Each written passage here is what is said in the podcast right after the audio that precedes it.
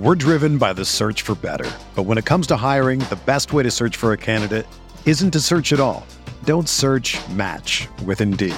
Indeed is your matching and hiring platform with over 350 million global monthly visitors, according to Indeed data, and a matching engine that helps you find quality candidates fast. Ditch the busy work. Use Indeed for scheduling, screening, and messaging so you can connect with candidates faster. Leveraging over 140 million qualifications and preferences every day, Indeed's matching engine is constantly learning from your preferences, so the more you use Indeed, the better it gets. Join more than 3.5 million businesses worldwide that use Indeed to hire great talent fast. And listeners of this show will get a $75 sponsored job credit to get your jobs more visibility at Indeed.com slash BlueWire. Just go to Indeed.com slash BlueWire right now and support our show by saying that you heard about Indeed on this podcast. That's Indeed.com slash BlueWire. Terms and conditions apply. Need to hire? You need Indeed. You're listening to Broncos for Breakfast with Nick Kendall and Scott Kennedy. Happy, happy Victory Monday, and happy putting a cap on the tumultuous 2022 season. Uh, this is Broncos for Breakfast. That's putting it nicely, Nick. we we won yesterday. We're feeling good. Uh, so uh, welcome in everyone. Broncos for breakfast. I am Nick Kendall and joined by, as always, Scott Kennedy. You guys can follow us on Twitter. You see your names there underneath, Scout Kennedy and Nick Kendall MHH. Scott, how you doing? How was your weekend? How are you uh, getting ready for this first full regular week of work uh, coming up here and, and the playoffs? I mean, college football championship tonight. It's it's good times. I wouldn't notice the difference. You know, I mean, that's yeah. one of the privileges of working in sports is you work holidays. I mean, but yeah. you know, when I'm sitting with my feet up at the pool on a Wednesday at 11 a.m., I'm, I'm not feeling too bad about it. You know, so there's there's trade offs, but it means you're you're working holidays. yeah, you're potting I, on Christmas, you're potting on New Year's and New Year's Eve and all that stuff. But it's a privilege. It's absolutely yeah. a privilege. And uh, but as far as you know, how would you feel? It feels like regular work week. and I have a very nice thing with my other uh, gig where I can go in on weekends and collect comp time, and then I can avoid people on weekdays with hikes and backpacking when the weather is nice. So I went in and got a good eight hours yesterday at work. I had football on in the background while doing my job, my other job, and now I can come in and hang out with you guys. So I really appreciate. it. Let's let some people in the chat here before we get going talking about this Broncos 31 to 28 victory over the Los Angeles Charger. First, we got our guy Bradley Conger saying good morning. Team played much better yesterday. Excited for the offseason moves, and hopefully Russ can get back to the drawing board and get his edge back. We got Robbie saying RIP to the number five and 38 overall pick. Thank God it's not a top three pick, is all I can say. Um, there, I think there's a top three consensus in this class right now. And uh, the fact that Broncos aren't giving up three is uh, makes me feel a little bit better. Now, maybe that's a loser mentality. I'm out here in Seattle. Um, I know it's a sunk cost, but I'm really glad they're not going to have Will Anderson, Jalen Carter, or quarterback one in this class. Probably. I mean, we have months to go until the draft. Things change. I see some mocks where like Jalen Carter's a 10th pick. I don't get it for the life of me when that happens, but uh, th- crazy things happen. Yeah, those are those are being pushed out by people who want D- Jalen Carter with the 10th pick. Uh, Jalen Carter he ain't going below five. And if he goes below three, I'll be surprised. You know, unless he goes to the combine and he's like, oh, you know, and just his pro day is bad and he doesn't have the measurables and all that stuff, then, but off right now, based on what we know from what we've seen, he's a top three pick. Yeah. Unless someone goes quarterback crazy. That's true. Then maybe he could go to five because three quarterbacks go in the top five. Crazy things happen. You also have that's the only way. I could also see um, edges come off the board before. I know that it's been so far that Myles Murphy has come in after after, after Jalen Carter, but Myles Murphy is 6'5", 275 playing edge with crazy measurables. Um, I could see somebody falling in love with that and then letting the interior my, guy. My heart just went. Dum, dum, yeah, yeah. I mean, he's got some Travon Walker to his game. Yeah, he's he's a monster.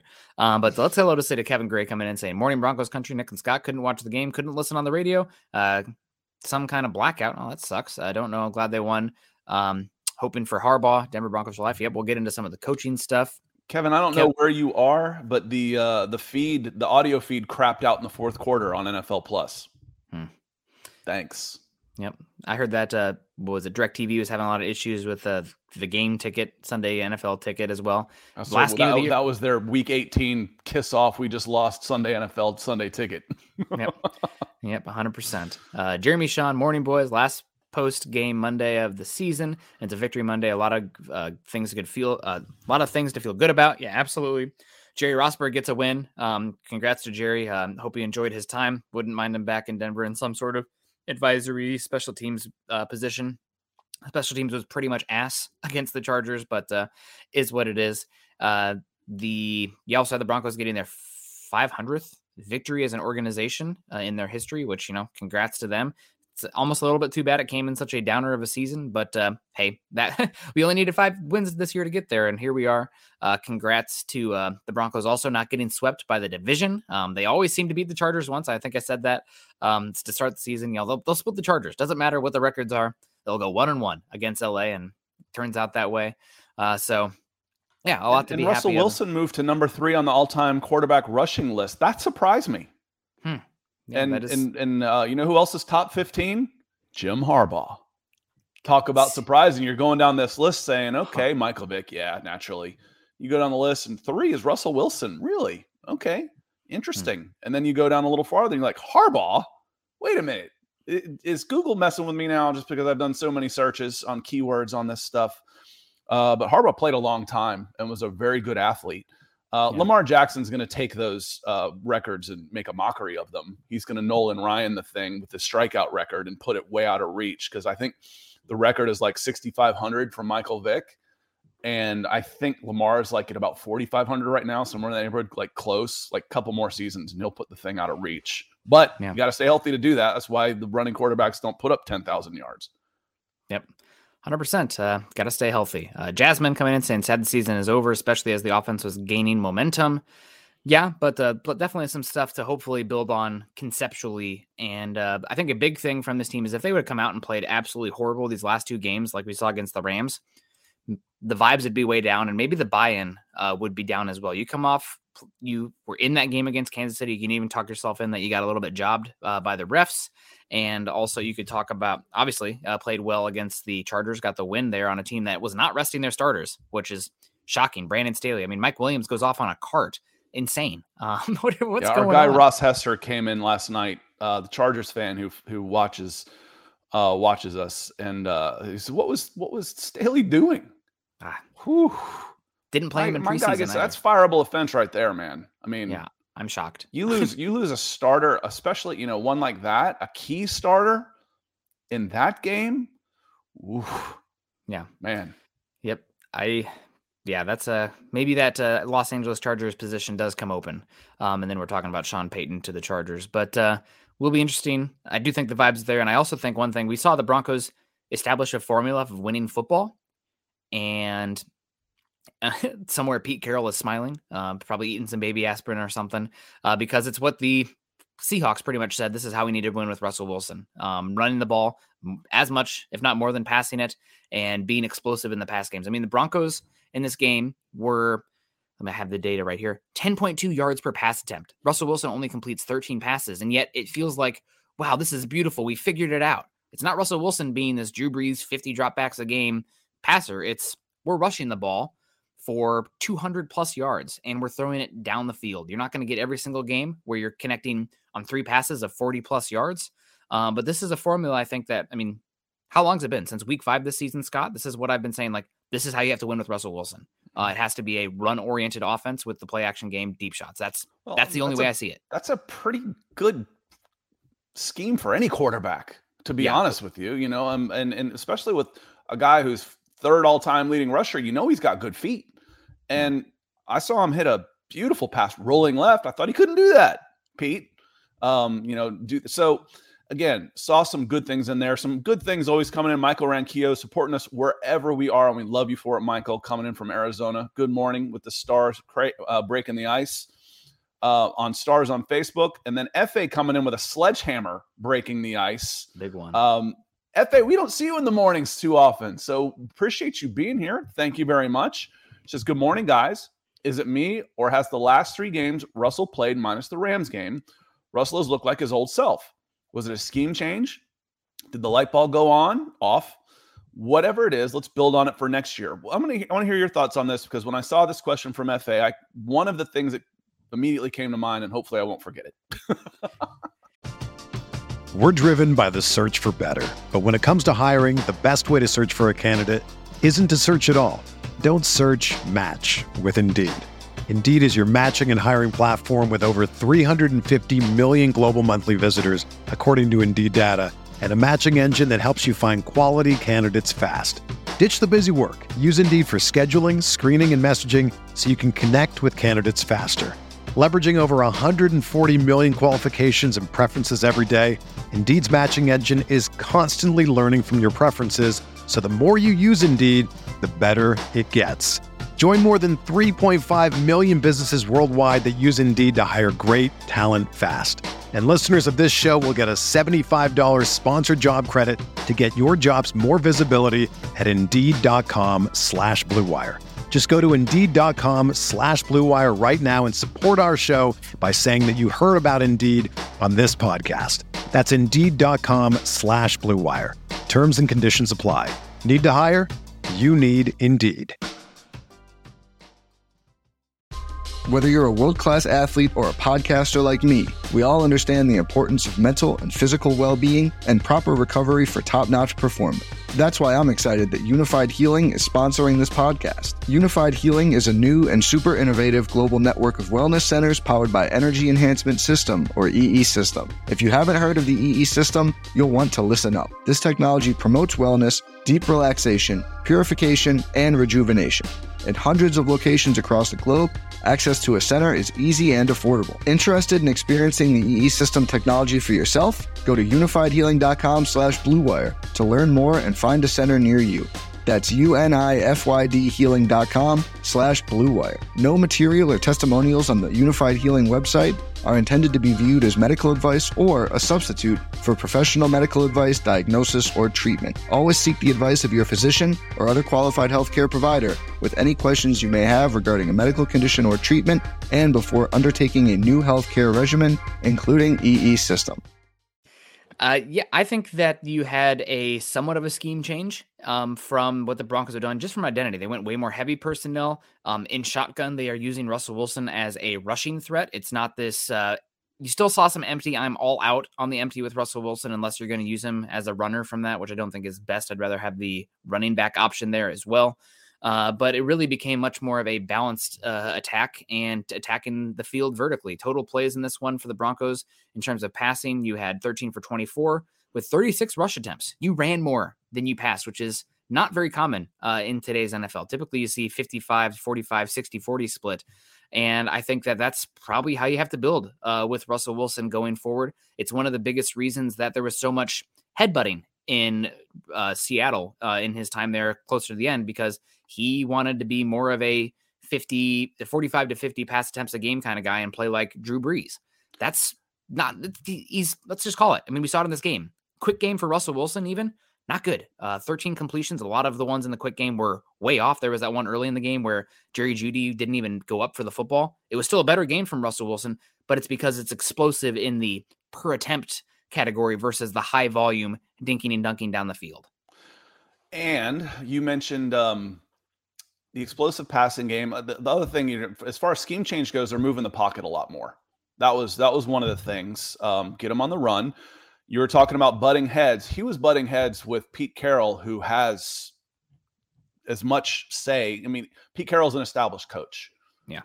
He was running over Nathaniel Hackett. Is the impression that we got that Nathaniel Hackett was an empty suit. That's that's the impression I've gotten for this year from him. Great guy, everybody loved him, but he either acquiesced to everybody else's demands or didn't demand anything. It was it was tough. It was tough to tell. You know, great motivator and stuff, but having that young a staff and a, uh, and then you're going to give this much power and control over over things to your new quarterback. You know, and, and Russ hadn't earned that it, it, with this team. You know, so when you come in and things start going wrong it was going to be even worse because he hadn't he didn't have the years of goodwill built up in Denver the way he had in Seattle. The other thing on here, FA, and thank you so much. I see another one coming in. We're going to hit that one too, obviously. Um, the pressure's off. You know, you hit rock bottom. They, they hit rock bottom. You reached the effort stage of this season. and you can play loose. Mm-hmm. You can relax. And hopefully you're able to take that into the next season where, all right, our expectations now are let's just play better football, not Super Bowl or bust and this new contract and this new team and everybody's watching me and and uh, I've got a new staff and I've got to do all this. You reach the effort stage and you could play relaxed and have mm-hmm. fun. And it was much better. And and my two predictions for breakout players before I forget about this, Nick. As far as offense, I hit one, I missed the other. One was Albert Okwuegbunam. You know, I thought he could become somebody. I just I don't think he's got the the natural catch pass, passing pass catching ability that you're going to need for a Waller, a Kelsey, one of those guys to become that type of big time weapon at tight end. But who do we say all season when the play breaks down and you're extending plays like Russell Wilson likes to do? Who's going to be the number one guy? Jerry, Jerry. Jeudy. Yeah, Jerry Jeudy. So they finally figured out let's use this guy like Tyreek Hill. Let's let's just get him the damn ball. Yeah. And it opens up so many other things. That long pass to Freddie Swain they did a, a zoom out on this. Three guys went with Jerry Jeudy on a post route. Freddie Swain's by himself, but with you know one-on-one coverage. So lots of combinations. I think a big part of it though is the mental aspect. Yep. They were loose. There's nothing to lose, man. Yep. And that helps. That it's such a big deal, Nick. I 100% agree with you, and I said it already. Um, how this team played the last two weeks, uh, I think should hopefully lend itself into buy-in from Russell Wilson. I know it's one game um, from or two games, I guess. Eh, but after the game, he said, "What do we do differently? We've been running the ball much more efficiently, and we've been working the play action game." Mm-hmm. Thank God. Um, that's I think that's how you have to lean into this offseason. Um, and I and I've said it all season. Also, um, the offensive line they weren't a great unit this year, but a lot of people, and it's because of how negatively splashy these plays are. But the pass protection I thought was closer to league average than bottom of the bottom of the barrel NFL. I thought a lot of the pass blocking or pass protection issues this season were amplified by how Russell Wilson was playing. My big issue with this offensive line most of the season was the run blocking has been bleep poor. Um, all the advanced analytics say the run game has been bottom five in the NFL. Uh, they haven't been able to run the ball efficiently when they have. Good things have happened. And uh, I think that's where you're leaning into building this team this offseason. It's the run game infrastructure improving there. So that way you don't have to be an above average quick pass game. Uh, you can move the ball when you're not getting three 40 plus yard pass completions in a game like you saw on this one. And hopefully defense will be better too. Defense giving up 28 points, not the best game um, from the Broncos defensive side of the ball. Jasmine coming in, contributing in the chat, 1999 super coming in also uh, previously not given supers, but uh, contributing in the chat in general, the conversation. We appreciate you, Jasmine. Uh, cute pic there of you and the kid saying, I'm still team mm-hmm. Russell Wilson. Looking forward to chatting more about the new head coach. Ownership seems they will spare no expense. Everybody should still be Team Russell Wilson because he's going to be here next year. Um, and the best case for the Broncos that he figures it out. He's going to have to play better. Otherwise, we might have to have a difficult conversation as far as the contract uh, for next season. But if you have this as a baseline, uh, that's great. I just don't know how sustainable, like I mentioned it already, 340 plus yard pass attempts, only 13 completions. Uh, the Broncos averaging 10.2 yards uh, per attempt in this game. I mean, those are all astronomically high numbers. Uh, so you're gonna have to figure out some other things there, but hopefully you will, and you'll have better offensive scheme, better coaching staff, more health. I mean, it's you have something to replicate uh, going into next season as an identity. The mobile pocket helped with the offensive line as well. Yeah, there wasn't a target back there five yards deep behind the center. Um, it slowed the rush down a little bit. Now, were you mm-hmm. facing, you know, Bosa? Well, for a little while you were. Um, but it was it was different. Jasmine, it'd been a while. We saw you last night. Thanks for coming in and joining us this morning. We're we're, we're pleased to uh, to have you back. Um, yeah. FA comes in. He says to Nick's point, there were a few Seahawks fans at the gym this morning. Man, that's an early crowd. Um, crying when they didn't get the fifth pick and not the third. I love it. They're afraid they can't draft a quarterback with the fifth pick. Oh, Nick and I went through a mock draft last week, and we actually didn't take a quarterback. We thought, you know, in, in long term building, I think that's probably right because this is as high as a pick as you want to have for a while. And Geno is 32 years old, and he is a journeyman quarterback, but he has played really well this year. Mm-hmm. I might try and get one guy that I think can come in and make an impact and run it back with Geno and try and make a run next year. Um, but if you're sitting at five, it's conversation. it might be your chance. You know, that, that might be your chance to come in. And who's got the best position? The Bears. The Bears are open for business, man. Let the I don't know who the general manager is, but he's going to sound like an auctioneer on the phone come draft day if they haven't already made a deal. Love where the Bears are coming into the offseason from what we do point of view. And we love you, FA. Thank you so much. Yeah, big time, FA. We appreciate you coming in and uh, supporting us. We got Ethan in here saying good afternoon, gents in Broncos country. Ryan Slavik's in the house saying good morning, Broncos country. I can definitely see it being Jim Harbaugh, Ejiro Evero, and uh, Jerry Rosburg next year as coaches. Just don't know about offensive line and offensive coordinator positions. We'll see. Um, I'm not feeling it, man. Coaches bring in their own guys. There is a relationship between Harbaugh and uh, Evero. And um, Evero, um, yeah, and, and and Rosburg's there. There's one there too, actually. Yep. So, so it's, Ryan, it's I apologize. Possible. It's possible. Um, the big thing is here is that you're going to give you're going to concede a lot of power and say uh, to Harbaugh to the point where we George Paton might not be back because he's not only going to pick his coaching staff, he might get a pick who's uh, under him as the general manager. So we'll see what happens there. We got G Travis, nice to end the season on a win. And if that's Rosburg's last game as a coach, he ended with a good game, showed them uh, what they could be. Now, hopefully, they can get Harbaugh. I bet you Rosburg's happy with the win, um, but he's also probably, if he didn't have, if he had any hair, it would be out after the special teams performance uh, that we saw from the Broncos. Now, Brandon McManus, yeah, kicks his one field goal. It was right down the middle and perfect, good hold, everything like that. But the punting game, was terrible. Hopefully, this is Colby Wadman's last game in Denver because he struggled as a holder. He struggled as a punter this year. I know they went cheaper there, but got what do you? Corliss not good. Waitman. Waitman, what did I say? Wadman? It sounded like Colby Wadman. I'm not sure, but I have got you pretty low. I Corliss, don't use earphones. I think they might have had a puncher named Colby Wadman once as well. Corliss Waitman. You're right. Um, I might have to roll that one back. Throw the flag. I like those progressive commercials. Yeah. We can actually do the replay here. Uh, God, somebody, somebody in the chat, let me know. Is there somebody named Colby Wadman in something? um, but uh, also, you had two muff punts in this one um, as well. You lose one of them, and the Chargers score a touchdown immediately off of this. Should so, pick up a return guy in the draft. When you need mealtime inspiration, it's worth shopping Kroger, where you'll find over 30,000 mouthwatering choices that excite your inner foodie. And no matter what tasty choice you make, you'll enjoy our everyday low prices, plus extra ways to save, like digital coupons worth over $600 each week. You can also save up to $1 off per gallon at the pump with fuel points. More savings and more inspiring flavors make shopping Kroger worth it every time. Kroger, fresh for everyone. Fuel restrictions apply. This is the story of the one. As head of maintenance at a concert hall, he knows the show must always go on. That's why he works behind the scenes, ensuring every light is working, the HVAC is humming, and his facility shines. With Grainger's supplies and solutions for every challenge he faces, plus 24 7 customer support, his venue never misses a beat. Call click grainger.com or just stop by. Grainger, for the ones who get it done. I'm sorry. I'm sorry. Yeah. Side jar. Um, Nick, Nick about out of coronary. God, Ugh. I hated that pick. Gary Palmer coming in with the with the support. Thank you, Gary. Uh, yeah. one of the one of the Mount Rushmores of, of Broncos for breakfast for sure. He says, "Good morning, Scott, Nick, and Scott. That's us in Broncos country. That's all y'all. Good morning, yeah. Gary. Thanks for being here. Appreciate um, you guys. Question, uh, a comment here I wanted to hit on from Sean on YouTube. Welcome in, Sean. This feels like a newer name. I feel like I'd recognize the the Sean and the the Puppo in the in the picture. But he says, I'm still not on the Russell bandwagon.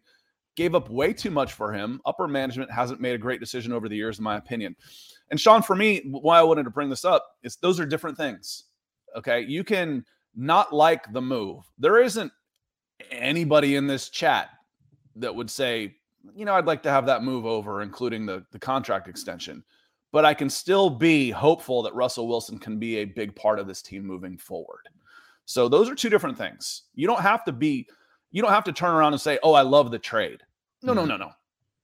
To say, "I'm I'm hopeful that Russell Wilson can be a good player for us next year." Those those are different.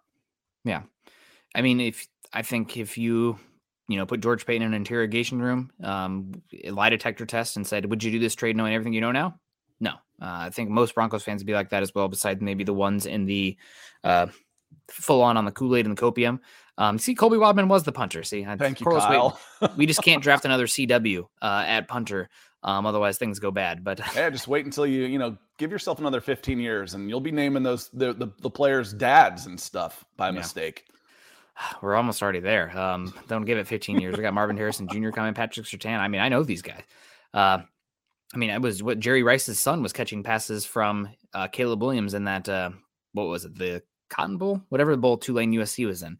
Uh, but yeah, pretty crazy. We'll see what happens. Uh, Aki Dragon, what a game! Did you guys see the players get participation trophies? Yeah, it was nice to end the season on a win. Um, glad some of those guys can get out with some good vibes. Darius Simmons, the participation trophy gets a bad rap. Yeah, I've been wanting to do a video on this forever. It gets a bad rap. Yeah. So the participation trophy is a memento. If you start thinking of it as a reward, it's a memento for a season end. So at the end of the game, end of the season, nice job, guys. A Letterman's jacket. A I got a T-shirt for finishing the Boston Marathon. Did you win? No, it's a participation trophy. You you earned it. You went through it. It's a memento. Mm-hmm. That's all it is. When it becomes more than that, it's a problem. But as a memento for the season, job well done, men. Not that big a deal. That's what you're you, you got a letter. Did you win state? No. Well, what do you think that is? Well, I earned this. I put in some work. It's a participation trophy. Doesn't sound so bad that way, does it? No, I like that take. Uh, Darius Simmons coming in. Good morning, guys. How about Jerry Jeudy? So glad he's finally becoming the receiver, receiver we knew he could be. Him, Sutton, Hamler, Patrick back. We really should be explosive next season. We'll see what happens. I wouldn't be shocked if Hamler was gone. I wouldn't be shocked if the Broncos added a receiver to the room. Uh, but they're just going to have to figure out how to add resources to this offense in general. Sunny days. Uh, thank you so much coming in. We got Patrick coming in. He also said aloha earlier, and then he said we needed to play with this attitude all year. Um, I mean, yeah, for sure. Uh, the Broncos, I think it was Jerry Rosburg after this game said the, the, Broncos offensive line kicked the bleep out of the Chargers defensive uh, front. And I mean, when you're running for, what was it, 205 yards on 5.7 yards per rush attempt, when they know that you're going to run the football, I mean, that's that's taking it to them. And this is a formula I think the Broncos need to try to replicate uh, next season um, with the efficiency and the volume in the rushing attack. This was Bills Broncos preseason in yeah. reverse, where yeah. you, you bullied them in the trenches. And Latavius Murray ran hard. I, I, he's 32 years old. He's gonna. Yeah. He was cheap off the practice squad. Does he have a spot on this roster next year? He does for me. You know, even if he, he's, you know, you can count on him he's got a lot to teach the younger players. Yeah. It's just, even if Javonte Williams is back, I've got Latavius as a backup, and then I've got a third guy. Who's it going to be? Yeah. Um, so yeah, I would I would want I would want Latavius Murray as part of this team moving forward. For me, with Latavius Murray, I think it's a third wave proposition. If you don't sign one that you like contract wise in that first wave, those top tier guys getting that second contract where you're paying them only two year contract or something like that, and then you don't get one in the draft, let's say you still have a question there, then you come back. I don't think he offers enough overall to invest in that unless you're talking, you know, a veteran minimum eh, where he might not even make the team. Then we can have a That's how they got him though. Yes. You know, I mean, when you're pulling a guy off a practice squad, he's going to be dirt cheap and the stuff he brings in intangibles, I think, would be good good for you. Let alone he's he's pretty good running back. Yeah. You know, so I, I would I would seriously consider it because it's not going to cost you a ton of money. He might not want to play again, but he certainly plays like he'd do it for nothing. Yep. You know, I mean, he he he's not again. You pull a guy off a practice squad at 32 years old, it's not going to be expensive, and the intangibles he brings to this team are are important for me. Yep. 100%. Let's say hello to some more people coming in. Sunny days, thumbs up, coffee. We appreciate you. Mark Linda mode. Howdy, Nick Scott in Broncos country. We got our guy Greg Smith coming in saying top of the morning. AE saying what's up, Nick. Uh, Van Dr. Van Nostrand coming in. Morning, y'all. Good to see you. Kayleon Green coming in saying, yo, always good to see you, Kayleon. We got Juan in the house saying, hey guys, I have a question. Do you think uh, Hackett was too proud, prideful when they hire out and give him play calling? I don't know uh, what's going on there. Obviously, the Broncos' offense looked better uh, the last two weeks. They played two below average offenses. Uh, they changed their how they're running stylistically uh, a good bit. Um, some of it could be buy-in from the quarterback. Some of it could be Rosburg saying this is what we need to run. Uh, who knows? So there's a lot of dynamics and ego are that are in play there. Not only with after the Hackett firing, but before the Hackett firing. So uh, we'll probably never know fully, but um, but go ahead, Scott. Juan, I appreciate you coming into this question. Um, do I think he was too prideful? No, I thought he was hired to be a play caller. So that was his job coming in. And when he uh, lost play calling privileges, it wasn't his call. He was no. fired. He was he was fired. The Christmas Day massacre just accelerated the timeline. He was out, and he didn't get to choose the next guy. Rosburg did. Rosburg says, "Hey, I'll do this, but I'm going to do it my way for two weeks." And they're like, "Fine, you got two weeks. Do it how you want to." Um, but those decisions had been taken out of. This is me speculating, but I bet I'm not wrong. Those decisions were taken out of uh, out of um, Nathaniel Hackett's hands. As was the Rosburg coming in for the game management stuff. Swink McLeod, morning, good to see you, Swink. Jace also saying tackle edge, grab another safety. Kareem Jackson not getting any younger. I'd be shocked if Kareem Jackson's here next year. And, and Kareem's a free agent. Yeah, Kareem was on a nothing contract. He he made again for his for his credentials, he was dirt cheap yep. this year, and he's yep. a free agent. And if he comes back, it'll be in a Latavius Murray role, but I don't think he's as effective as his job as mm-hmm. Latavius mm-hmm. Murray is at his. And I don't necessarily want Latavius Murray being a starter. I wouldn't want Kareem Jackson to be a starter. So harder to hide uh, Kareem Jackson exactly. on the back end. So with the safety position. Um, put in lime in the coconut. Love the name. Says go Broncos. Got our guy Miguel saying good morning, fellas. Good to see you, Miguel. We appreciate you coming in and supporting us. We got our guy Quentin Caldwell also coming in saying good morning, everyone. Good to see a win for the last game of the season, and good to see the Broncos kind of putting. I mean, does that Rams game feel like a an eternity ago? It was just mm-hmm. Three weeks ago. Um, but the Chiefs game and beating the Chargers uh, puts a much better taste in your mouth, and I think it's going to make this offseason a little bit more palatable. Now I'm going to be really annoying, and I have already been that guy on Twitter being like, guys, two games from Russell Wilson that looked better does not undo uh, what this season looked like with him. Um, you have a lot of question marks there about his long term effectiveness and how he can play. But I'm hoping that you can build on it with buy-in um, from Russell Wilson. I'm going to say that a hundred times this offseason. Buy-in, buy-in, buy-in. Uh, well, he hit rock bottom. You know, you hope. I mean, it, it's like it, he, he, it's like an addict, man. He he was addicted to the idea of I want to be this, this, and this. And you hear a rock bottom, he he reached. He says, "Okay, I need help. Hmm. I, I need help. I don't like this. I don't like the way I'm feeling. I don't like the way this team is going.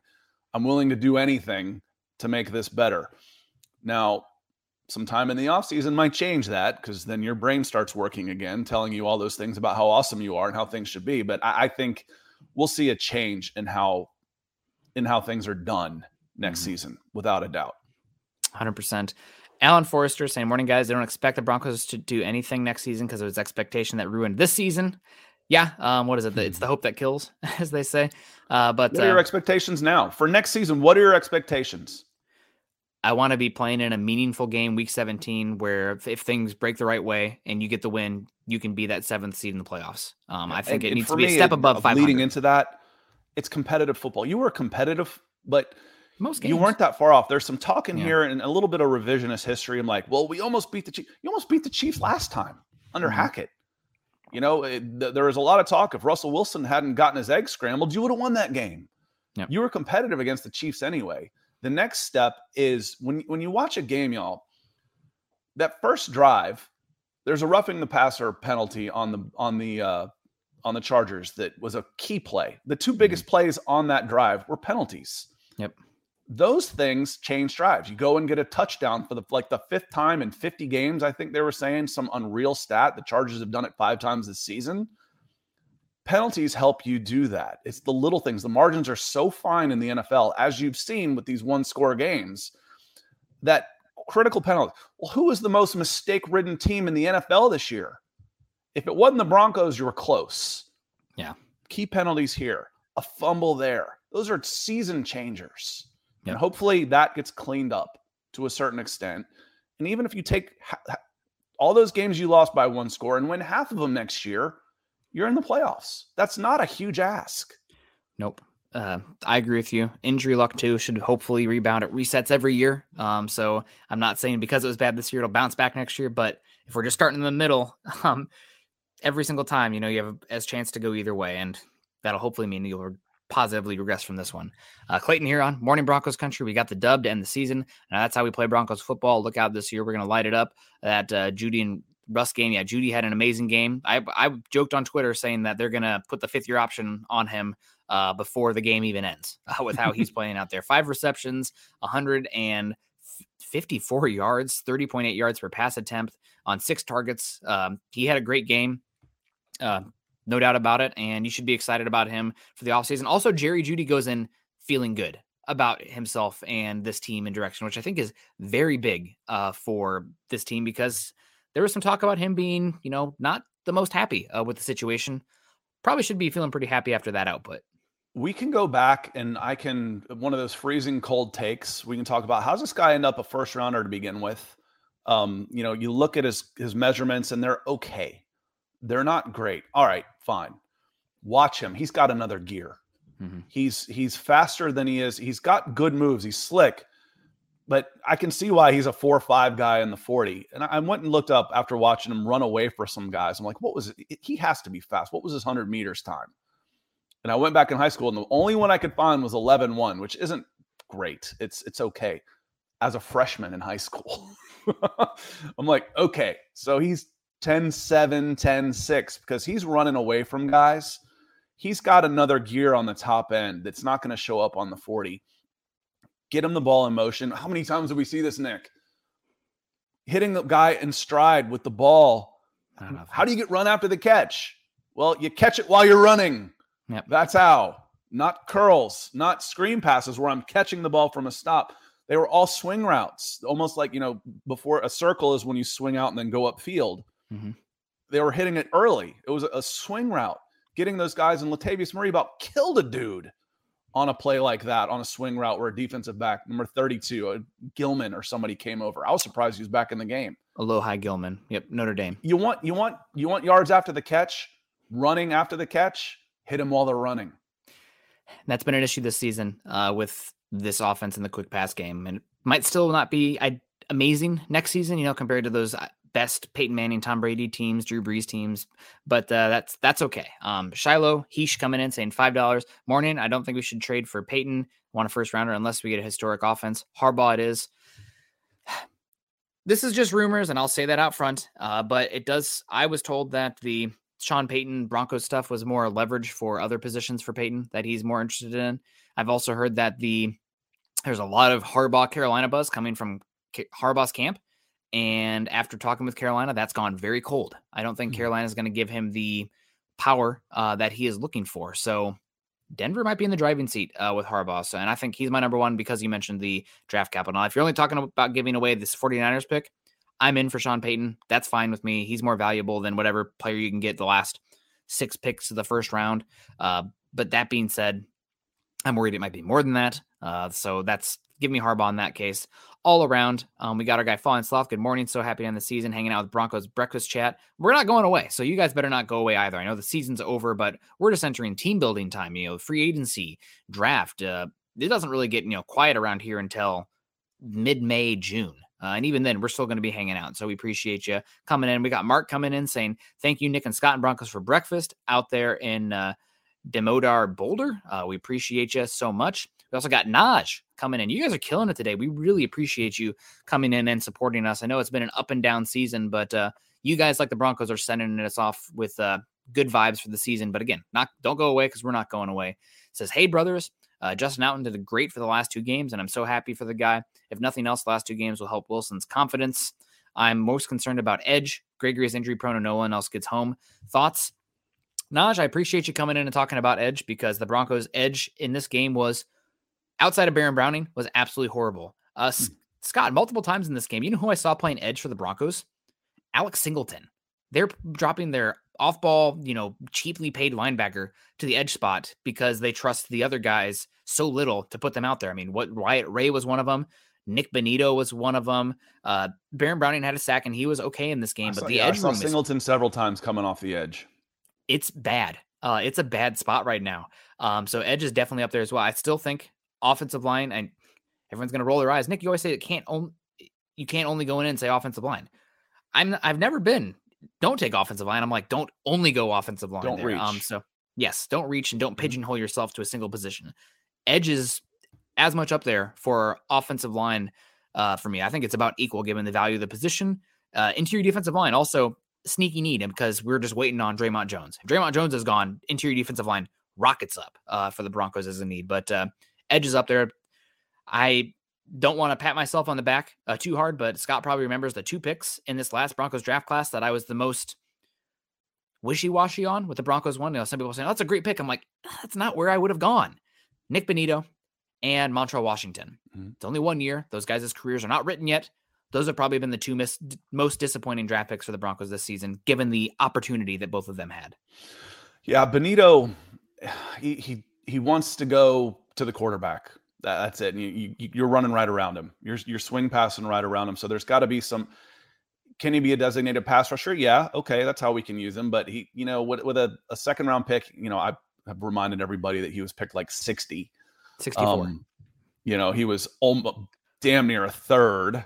Uh, and compare him to other third round picks or, you know, guys between between there and 75. And you get what you get. You know, I know he was the first pick for the Broncos, but he wasn't exactly taken as a, an impact guy right away. Building block for the future. So we'll see. But Naj, uh, appreciate you coming in, my friend, and you're absolutely right. It's uh edge is a, a big need because not only is Gregory injury prone, Baron Browning hasn't exactly played 17 games and been out there the whole time either. I thought Cooper did okay. I actually thought Cooper played okay for what you would expect of him, but I want him to be fifth, fourth, yeah, fourth or fifth. I want him coming in and giving some guys a breather and coming out there. So yeah, it, it is a it is a big need. And yes, you come in and you say it feels good to get that win, and it does. I mean, you just watch. Not this was different. You instead of being rewarded for losing like the NFL typically does, you actually got to hurt somebody else by winning. So it, it mm-hmm. felt really good to win this game. Yeah. Savage Boy Kev saying, Do you guys see the Broncos had three people in the backfield numerous times? Is that because of how bad the offensive line is? I honestly think the going heavy personnel is more about uh, influencing the opposing team's uh, box count number uh, more than anything else. You're trying to manipulate their uh, personnel packages so that way you open up th- uh, defenses. And I would need to see what the splits are from runs to pass and what types of plays they were and when they went heavy. Uh, but a lot of times against heavy, what are opposing teams going to do? They are going to load the box, and that makes it harder to play cover two, cover four, cover six. It also makes it harder to play defensive backs back there. Both of these leading to better opportunities for explosive pass plays down the field. Uh, and if guess what, if you think you can match a hat for a hat and win those battles, maybe you can even run the ball better as well. I mean, a lot of times, you know, people kind of have the Madden thinking, or I guess like Alabama, old school Alabama thinking, where we're gonna, you know, play uh, fullback back there and we're gonna just dominate the point of attack. Really, a lot of teams are more efficient um, running out of 11 and passing out of 12 because it's all about how you manipulate and attack the opposing team's personnel out there.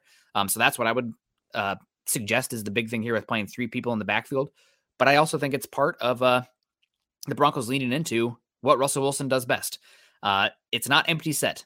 It's not five wide. It's not quick pass game. It's have a lot of guys back there, uh, run power, and then play action over the top. Yeah, and you don't have a ton of wide receivers right now. Your wide receiver depth took a hit. Um, you know, they they we've talked up Brandon Johnson, uh, Jalen Virgil, but those guys are rookies at best and yeah. not starters in the NFL at worst. So when you've got two wide receivers, and this is this is old school football. Two wide receivers, a tight end, a fullback, and a running back. How do you want to take those three positions in the backfield and line them up? You can you can change it up a little bit. And um, frankly, a couple of those guys are some of your best blockers. You know, when you talk about protection protection too, Latavius Murray is a good blocker in the backfield. Another thing that he can, again, I talk about the intangibles with him that he can help teach the younger guys. Yep. 100%. Crimson Wolf, Morning Broncos Country Gate Show. Do you see Russ restructuring his contract? Not this season. Maybe in the future if he plays well enough and you can kind of move some things around, but it's not happening this season. He's still going to be relatively cheap, and you are not going to add more guarantees on the back end of his contract. Um, so it's not happening this year.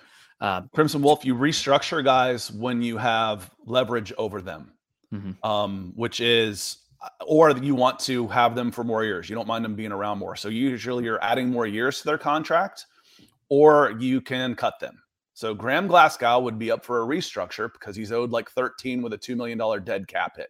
Graham, do you want to restructure your contract or do you want to hit the waiver wire? Okay, I'll, I'll restructure. That's what he did last year. Yep. Um, Justin Simmons might be one of those guys. Hey, I don't mind adding a year or two to, to his contract to see if I can free up some. But Russell Wilson only has a $22 million cap hit next year. Yep. And you don't want to add more guarantees to the end of his deal you're you want flexibility right now. You're you're not sure of it. You want you want flexibility. 100%. Uh, Mark McDonald coming in saying, Good morning, gentlemen. We got Paul B- Bobenmeyer coming in saying, Good morning to you. Feels like a newer name. We also got Jason Woolridge coming in saying, Good morning. He got a long comment here from a C. Oh, Lawrence Rivera first saying, Guys, can you look up who taught Josh Allen?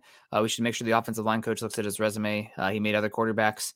I know that it was uh, Palmer. Jordan Palmer did a lot of work with him, but Jordan Palmer also worked with Sam Darnold. You know, like it's some, I think it's much more on the individual uh, who's becoming great more so than the coaching that they're getting in the infrastructure. You know, you have to have well, God given tools. That, that guy is now the head coach of the New York Giants. That too, but I'm the the quarterback coach for him was Jordan Palmer uh, coming yeah. out, but that doesn't matter. James Henderson saying that we're pathetic. Um, yeah, the Broncos season was a colossal failure, and uh, Russell Wilson looked very good. Uh, good luck to you in the playoffs. Guess what? I'm cheering for you because if you guys knock out the 49ers, that Broncos picks a little bit higher. Um, but uh, you know, we're gonna, of course, we're gonna celebrate the win in this one and hope for better um, for the Broncos. But don't take this as a. I think Scott and I are as not cynical? rah rah. Uh, cynical, yeah, but we're just not. We're not rah rah types at no. all. Um, some people are, you know, just like miserable to the point where they're like almost anti fans covering the Broncos or ch- watching the team. Some are, you know, everything is awesome no matter what. We want to be on both sides, and guess what? People like you coming in saying that we're uh, not us being pathetic, but the fan base being pathetic, and then other people saying that we are uh, pathetic because we are too uh, rough on the team. It probably means you're hitting that intersection that we're going for. I think about an hour ago on uh, on a different show, we were talking about how things are always binary. Yep. You know, if you say if you say you are positive about one thing, that means it's 100% that way.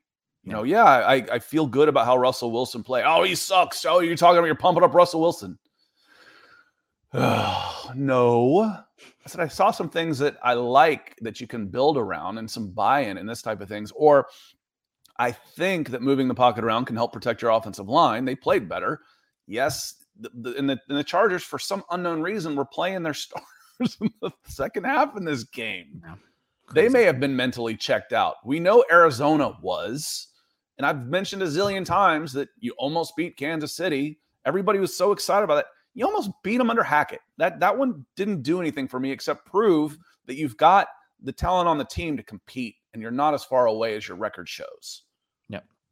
Dom coming in saying good morning. Uh, go dogs. Good luck tonight. I think Georgia's gonna beat TCU. I'm not no offense, Dom. I'm pulling for TCU just for the story. Um, God, the Horn Frogs, a lot of fun there, but uh, I think Georgia's probably gonna beat them by 18. Um, it's gonna. I think it's gonna be a blood. Go dogs. TCU shouldn't be there they they earned it. They're undefeated, but they're going to get wiped. Um, but that's is what it is. That's why you play the game. Uh, hopefully back to back national champs tonight. Hoping the defense coordinator can interview for head coach. Uh, yeah, you guys are killing it. Kirby Smart, great program there. Uh, Todd Monken's done great there as well.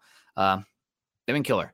Michael Ronquillo saying congrats to Broncos defensive line coach Bill Kollar after reports that he is retiring from the NFL after coaching for 43 years. Got a game ball from Jerry Rosburg. Thank you for the shout out, Michael Ronquillo. Jerry, uh, Bill Kollar from, uh, I think I want to say from Montana, been in the NFL for a long time. Definitely one of the more experienced coaches in the league and very well renowned for his defensive line work in the league. So uh, shout out to Bill Kollar. He, he will be missed. Um, and um, wishing for nothing for the be- nothing but the best for the old ball coach who I think reportedly wrestled a bear before. He's one of those kind of guys. So uh, shout out to Bill Kollar. Appreciate him. Yeah, uh, the, thank you, Michael, for coming in and, and saying that one. Um, been there a long time.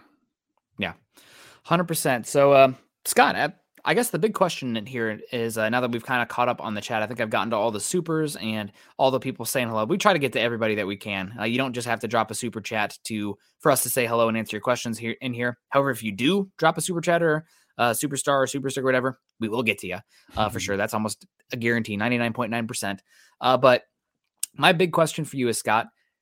A lot of players and coaches and whatnot have said that the idea of a season ending win building momentum for the following season is a farce. Uh, there's too much time between games. I mean, you see teams lose momentum after a single bye week, let alone a whole offseason. The team changes a bunch, the scheme changes a bunch, the players change. Uh, but I think that this game, maybe, and this might be me on the hopium, something to build on. Do you think I'm crazy for saying that uh, for next season, or is this you know feel good, but it's a complete reset by the time OTAs come around? I mean, again, I think there's reasons to for the players coming back for off-season workouts for all those things. I think ending on a high note is a good thing. Mm-hmm. Um, it's you know the losing can be motivating too if it was a important loss. You know, if you're the Arizona Cardinals and you're just you know playing out the streak and you lose again, how much how much motivation, extra motivation? I mean, I know these guys are professionals. I know. But again, I talked about fine margins, and maybe you get that free agent that you wouldn't have gotten if you didn't play really well. Maybe it helps you with the recruiting the coach. It doesn't hurt. That's for dang sure, especially when your draft pick isn't tied to it. You know, don't I know third, fourth round down the line. I know I'm not gonna if if pick 82 versus 85 makes the difference, I'll be surprised. Um, yeah. I, I think it's it's a culture, establishment of culture, it's credibility. It helps the players, you know, get different jobs, helps these coaches have more credibility in the room. It's not going to hurt. That's for sure. Yeah. Certainly can't hurt. Um, it's not like the Texans winning one game to fall from one to two, which completely changes their outlook on the entire offseason. Uh, so will be interesting uh, to see how it plays out. K Hop coming in. We're talking offensive line here. Did the offensive line give up 55 sacks on Lock? I feel like Lock um, was pretty good at getting rid of the football. Uh, when he now, obviously, he had his shortcomings at quarterback. I don't need to go into that because we're practicing kindness and compassion here. Congrats on Lock on the playoff berth here. Um, we'll see what happens with him this offseason. Uh, but again, I think a lot of the pass protection issues with the Broncos this season were issues in the offensive line. They were miscommunications. Uh, the Broncos, I would believe, probably had the longest average yards to go on third down in the NFL, given the number of false starts, holdings, um, ineffective uh, ineffectiveness in the run game, uh, delay of games, et cetera, et cetera, et cetera, which lends itself to being harder situations in pass protection as well, which then leads to more sacks. Uh, but I think Russell Wilson uh, has a lot of blame for the offensive line pass blocking as well and the output of sacks. I mean, a lot of the ones are, you know, he hits, we saw it in this game. Uh, he hits his back foot. He looks like he's on one read and he freezes. Uh, or he climbs up and is he's not square to the point where he can get rid of the football and get sacked. I mean, it's it's symbiotic. Uh, but he shoulders, I would say 40, 40, 45% of the blame and it's it, there it's it is. There's there's definitely something in there. There's one sack where it looked like russell had time didn't get rid of the ball. I watched the play. Two interior receivers i think it was both tight ends run to the same spot. There's your check down but yep. one it wasn't past the sticks. Two it's to the same spot. Yep. Uh latavius murray was in for blocking purposes. He kind of leaked out to the right okay? He's not going anywhere. There's three of your receivers that have now been taken out of the play by themselves without even yeah. have to covering anybody. Look over on the left, there's a wide receiver, he's double covered. Maybe the fifth guy was open. Does he have time to go through all five to get to five if he started middle and worked his way around? So there's there's more to it. There's a lot to it. And uh, to answer your question, Drew Lock was sacked. His his high was 19 times in 2020 in 13 games. His his full season as a starter. Um, what I didn't look up was how many times, how many sacks did they give up last year? Um, a lot, but I'm not sure how many. I'll, like I'll, I'll find that number. How many did this majority similar personnel? How many sacks did they give up last year? Uh, just, 40. They gave up 40 last year. And just to add to this conversation as well, it's not all on Russ. It's not all on the offensive line. You, I mean, you talked about it there. One sack. What a complicated, nuanced story to come to that. That one is on design slash pass catchers knowing what they're doing, especially the two tight ends are in the same spot. You still have a sack as the end result, but that's why football is the ultimate team game. You need everybody to operate correctly in their assignments, and every single play has its own story. So something like that, I'd put that one more on the scheme slash somebody missing their assignment in the pass game uh, than anything else. Uh, but some stats here, as far as you know, it's all on the offensive line. Um, Russell Wilson this season had the worst rate in the NFL of pressures turning into sacks. Um, so for every single pressure, he was way more likely to be that pressure to result in a sack than any other quarterback. That's a quarterback stat, unfortunately, especially when it's a rate stat like that. Also, Russell Wilson, I think out of the top 32 quarterbacks with, I think, 100 dropbacks, he was 28th in the NFL in quarterback rating when kept clean. So when things were good, he still wasn't super effective. Uh, so that's that's isolating the offensive line from his output. Still struggles there. So but not the routes, not the receivers and yeah, route yes. runners. Yes, hundred you know, percent. So there, again, there's multiple factors in yep. this, and you know if I want, to, I want to hit on this again real quick. Actually, I, have been meaning to hit on this, so not again. It's come in my mind several times. Nick, the the ownership group dropping 400 grand on uh, new turf. What are your, your thoughts on that?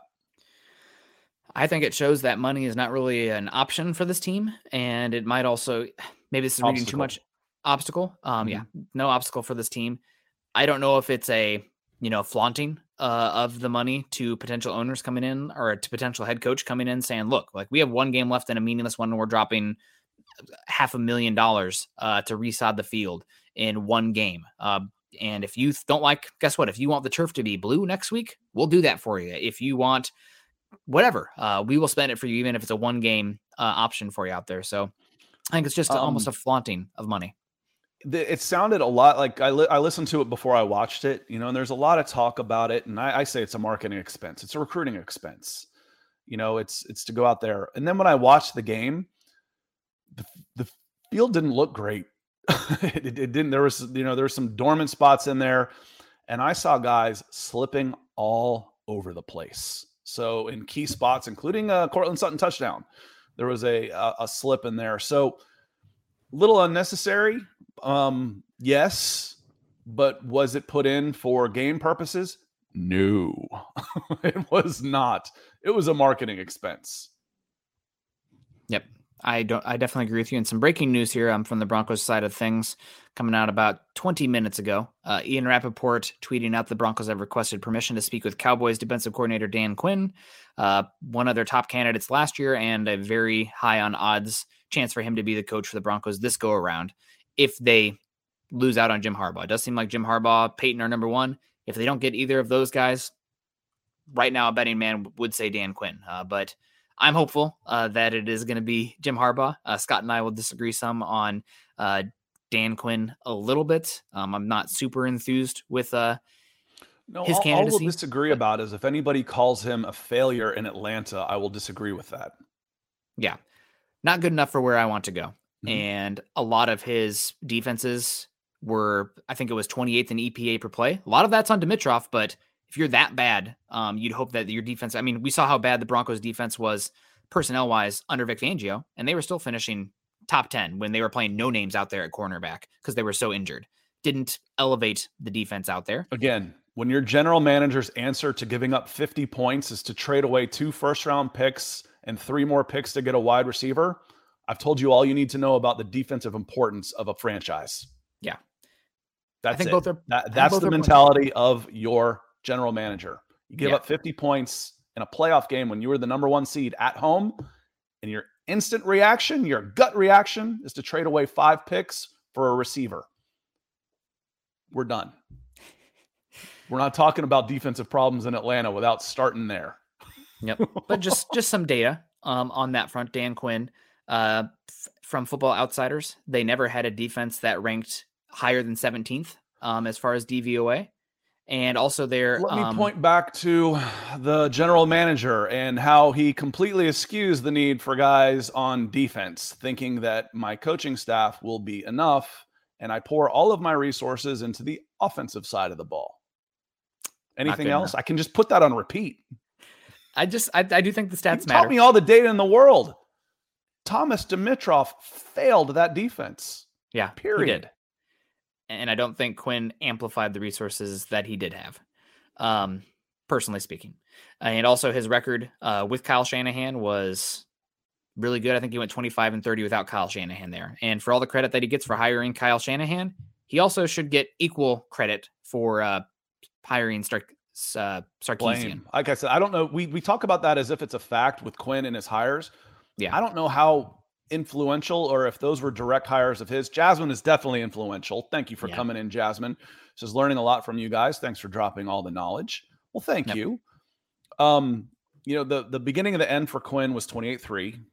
And then the the end, the the real hammer blow was not hiring in-house and taking a LaFleur or a McDaniels.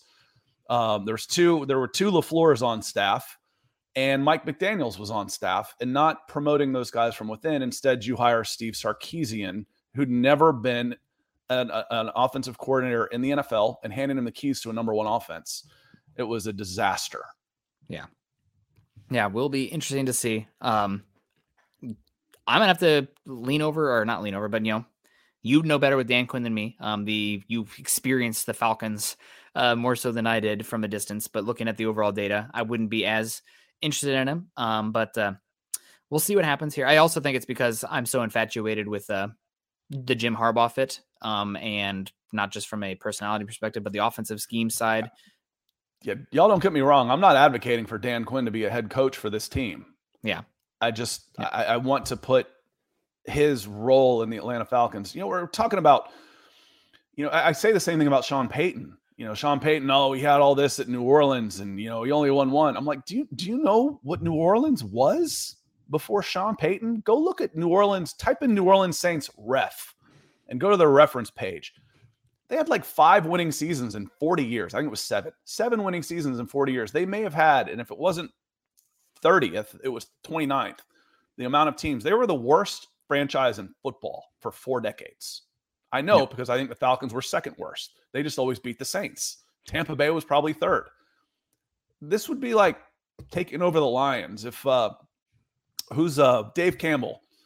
If he goes on a 15 year run where the Lions win a Super Bowl and are a relevant playoff NFC power, I don't care if he only wins one. And frankly, neither would the Lions. They'd take it right now.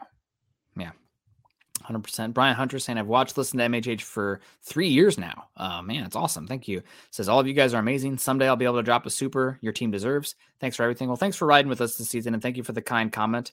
Uh, it really does a, a, lot and helps us out here. And we appreciate it. it makes me feel good. Um, Weston Werbert saying, congrats on the W.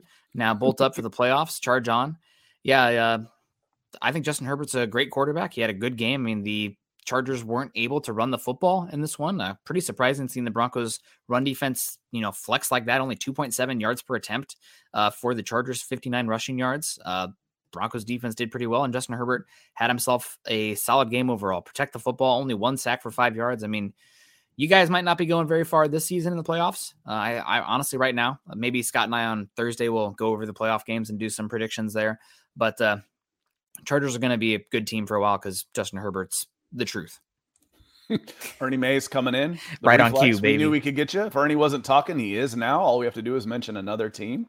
Um, we and we were talking Falcons there, but we were talking Dan Quinn as a candidate. Yeah. And his his failures. You know, he, he had his problems. Don't get me wrong.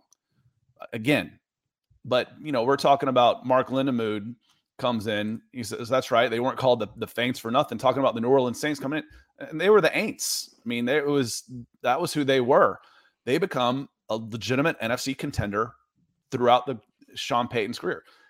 And I was listening to uh, the Mile High Huddle podcast last night while I was working it, and I didn't remember Drew um, Drew Brees his recruitment and how that went, but I don't know that how many people were knocking down his door at the uh, time. So I have some insight on this actually. Um, there was two teams that were really after Drew Brees and one of them was the Saints. Obviously, that's who got him. The other one was the Miami Dolphins. Uh, mm-hmm. The Miami Dolphins really wanted Drew Brees, not the Dolphins. Nick Saban on the Miami Dolphins really wanted Drew Brees. Dolphins ownership didn't want Drew Brees as much as Dante Culpepper. The Dolphins bring in Dante Culpepper instead. Nick Saban hightails it for Alabama. The rest is history on that one. But I know this the Dolphins were really interested as well, but it was a conflict of wants there, where Saban wanted Drew Brees and the ownership group, Ross, I believe his name is, uh, wanted uh, Culpepper instead. And uh, Saban lost out and then said, you know what, screw you guys. I'm going home and went off to Alabama. Saban is an obsessive megalomaniac, and I mean that as a compliment. A guy with his personality is not meant for the NFL. There's too many concessions he has to make. Yeah. And he's pretty darn good when he gets to make all the decisions and run his program with an iron fist. He's incredibly demanding and you you can't be that way in the NFL. We've talked about the money that some of these guys make. Oh, how do you pay 25 million dollars for a coach? Doesn't that upset a lot of things? It, it's it's hard to have as much power when three quarters of your team is making more money than you. Mm-hmm. Um, it, it levels the playing field a little bit, you know. So something Something along those lines. Um, Jeremy Sean comes in. He says Quinn feels like John Fox. Hmm. I never really got that with him. I think John Fox is a little more steady. I think you have a little bit more volatility with Quinn. Uh, John Fox, Dan Quinn is a player's coach without a doubt. Um, he has more pull, more say, more more hold over the guys. He still has more. He's not a, a wet blanket players coach, but he is a players coach without yeah. a doubt. Um, I never got that feeling from John Fox. And the John Fox connection is just because he came into Denver and stabilized uh, the ship coming from Carolina. Again, all we can go off here is the data, and Scott can add nuance to it. But John Fox, I believe, was the head coach from Carolina from 2002, all the maybe it's even 2001, all the way to 2010. Uh, their average ranking in terms of DVOA during his time, and I did the, the math, folks. Hashtag math math in the morning. Um, but their average DVOA was ninth overall for their defense on, in the John Fox era. They finished in the top five of DVOA three times. They finished in the top three twice. Uh, for Dan Quinn's, what was it, four years plus five games? Was it five years plus five games in uh, Atlanta? Atlanta's DVOA for the defense never finished above 17th, and their average ranking was 20th. Yes, I know Thomas Dimitroff. I guess yes, but still, um, I don't think he's as much of a I don't think he raises the level of the defense as much as Fox did. And I agree with you also. The volatility um, is much difference with Fox to Quinn as well. I do think Quinn would be a stabilizing force on this team uh, with it being capped. I think if that's the overall vibes on John Fox that you're talking about with Quinn, I get that. I think Fox was a safer bet with more defensive prowess uh, than I've seen from Dan Quinn. Yeah, I think that was probably their. Uh, pretty sure that was their first coach. If not, it was pretty close with the um, with the Panthers, and you know he had a winning record. He left with a winning record um, in nine years in Carolina. He he was he was a professional coach. You know he was he was a, a steady hand. I was a I was a solid hire for me. Uh, I, I thought when Denver got him, I thought he was a good football coach. Yep. 100%. Well, we're at an hour. Um, Broncos go off on top with a 31 to 28 victory over the Chargers. Um, even though the Chargers played their starters, this is not a just total throwaway game where the Chargers played nobody. You know, wasn't a full Chase Daniels game out there. Broncos moved the football. Um, they looks like they have an identity that they can lean into this offseason. And, you know, going out on a high note, um, it's something that I'm going to be really I'm gonna have to be that annoying guy sometimes, where you know pulling the horse back a bit, saying like, okay, let's not get ahead of ourselves. You finished, you still finished with only five wins last season, and the broader sample size matters more than the last two games. Uh, but definitely allowed to feel a little bit better with the direction of the team going into next year, where it was as dark as it could possibly get uh, following that Rams game on Christmas. So positive vibes, but we're not, you know, uncontrollably like in a uh, we're not reading the seismograph here uh, with the vibes going so crazy yeah, it's again expectations for me are better football. Better football is that it's not Super Bowl or bust. It's it's you know clean up the worst penalized team in the league. Hold on to the ball better. Uh, just look competent, competent football, and you're 500. This team wasn't as far away as the record says, uh, as a record might say at the end of the year. Swing McLeod comes in. Appreciate you uh, finishing up the show here. Says, can Quinn get Wilson to continue to buy in? I mean, that's a tough question. Um, but Dan Quinn again is very good with the players, very very good uh, as a as a team psychologist, so to speak. That might be his biggest strength is getting the guys to play for him. That might be his biggest strength. Um, but that's a that's a volatile question. I mean, get Wilson to buy in. We talked about Wilson earlier. One of the things that changed were expectations for him. The pressure's off, and he hit rock bottom you know, they, Wilson, I, I would think, had hit the lowest part of his professional career in Denver about six weeks ago. He's like, man, I'm, I'm willing to do anything. What do you want to do? You know, Justin Outten comes to me and says, we want to move the pocket more. He says, man, I'll do anything. What do you want to do? Let's try it. So I, I yeah. think Mr. Wilson, if he came in with a big head and lots of extras, I think he has been humbled. That's good for the Denver Broncos. Yep, 100% buy in, direction, identity, and hopefully uh, a little bit better injury luck this uh, this upcoming season. But appreciate you guys riding with us all season, up and down. Uh, but you know, one thing that we were was consistently on here, uh, giving you guys the takes and engaging with you guys, and you guys were damn consistent too, coming in here, supporting the show, engaging uh, with us, and us engaging with you. So we appreciate the heck out of you guys. Hopefully, you all have a great Monday. We got Michael coming in saying, "Great show today, Nick and Scott on Broncos for breakfast. Go Broncos!" Certainly a lot better uh, when the Broncos are coming off a win. Uh, we also got Michael Ronquillo saying happy victory Monday, Broncos country. Yeah, you guys enjoy your Monday. We appreciate everyone coming in. Make sure you're following Scott and I on Twitter. Scott is at Scout Kennedy. I am at Nick Kendall MHH. Also, make sure while you're over on Twitter, follow us at BFB underscore pod, BFB underscore pod, as well as at Mile High Huddle. If you haven't done so yet, if you're on Facebook, first off, drop the thumbs up on the way in. We got way more viewers in here than we have uh, hearts, likes, laughing emojis, etc., etc. Please uh, help us out uh, drop a thumbs up on the way out here if you enjoyed the show or just you know hanging out with us in general. Uh, we really would appreciate that. And follow us at uh, huddleuppod.com uh, to get your gear there. And of course, at facebook.com forward slash mile high huddle pod and facebook.com forward slash mile high huddle. If you haven't done so yet on YouTube, please subscribe to our show there uh, by obviously clicking the subscription Mile High Huddle, liking the page, sharing it on your social media platforms. Uh, I know that I think it's Scott's been cutting up some bits and putting it on TikTok out there and mm-hmm. Instagram. So been appreciating that. I don't know if we need any more of my hot air filling the social media, but uh, still fun to kind of see that out there. And we appreciate you guys doing the same by sharing our uh, content out there for the world. And click that bell icon so that way you know when we go live. Today we were six minutes late, seven minutes late because we were having so much fun over on Scott's channel. So if that way, you know, we go live, if you click that bell notification, you'll get that uh, notification to know that, hey, Mile High Huddle is uh, live streaming once again. That's all I got. So we'll see you tonight on the Mile High Huddle podcast with Zach and Chad. And um, then Nick and I will be back tomorrow morning to talk more Broncos. So we can we can start talking about some personnel, some players you might bring back, some players that are gone. We went through that before, but things have changed.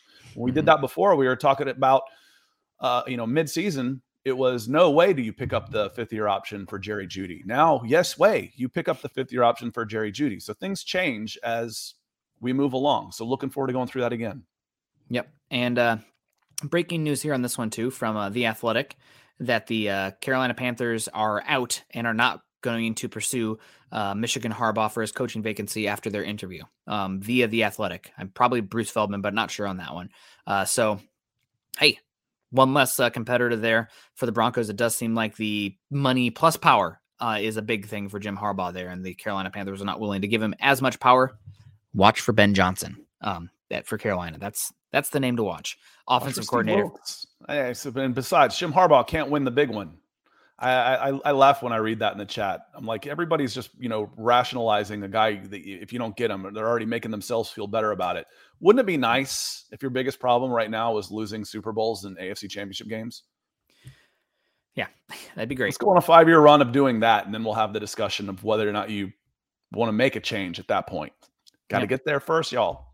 No, but just come back around. Uh, Ben Johnson, name to watch for Carolina. That's uh, no reason, um, but that's one that I think is uh, very high vibes uh, out there, and he's done a great job with that Lions team, even though they didn't make the playoffs. Uh, appreciate the heck out of you guys. You have a good one. Enjoy your Monday, the 9th. Uh, we will see you guys tonight. Scott and I will see you guys tomorrow morning. Um, like I said earlier, make sure you continue to choose kindness and compassion. Fun season, even though it didn't end like we wanted. You guys made it fun. Appreciate you. Appreciate you, Scott. Um, and uh, everyone have a good one. We'll see you later. Go Broncos. Head on over to milehighhuddle.com for all things Broncos. Good morning, Broncos country.